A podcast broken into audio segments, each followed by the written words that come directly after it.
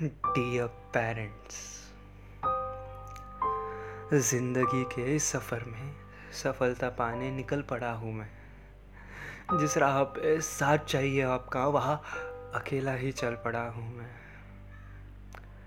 इस रिश्ते में न जाने कब वो दरार आ गई। कि दुनिया के साथ लड़ाई शुरू होने से पहले ही अपनों के साथ एक जंग शुरू हो गई।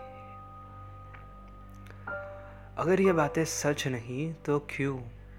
क्यों जब आपके होशियार बेटे के थोड़े कम मार्क्स आ गए थे तो उसे सहारा देने की जगह नीचा दिखाना आपने सही समझा।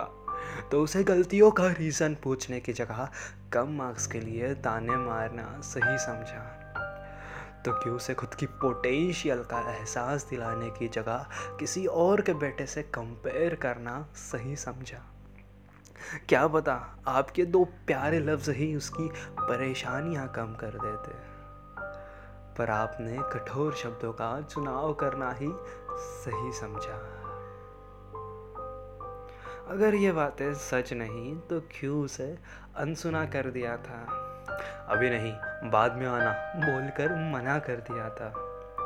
वो तो आपके पास आया था ना? आपकी शिकायत आपके पास ही तो लाया था ना? वक्त के साथ चीज़ें बदलती है और उसने दिल की बातों को ही तो समझाया था ना।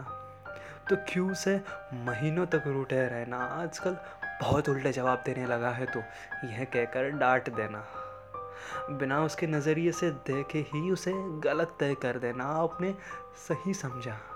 क्या पता, अगर थोड़ा शांति से बात कर लेते हैं तो उसे पराए लोगों में अपनों की खोज करने की ज़रूरत ही नहीं पड़ती। पर आपने उसे ही पराया करना सही समझा।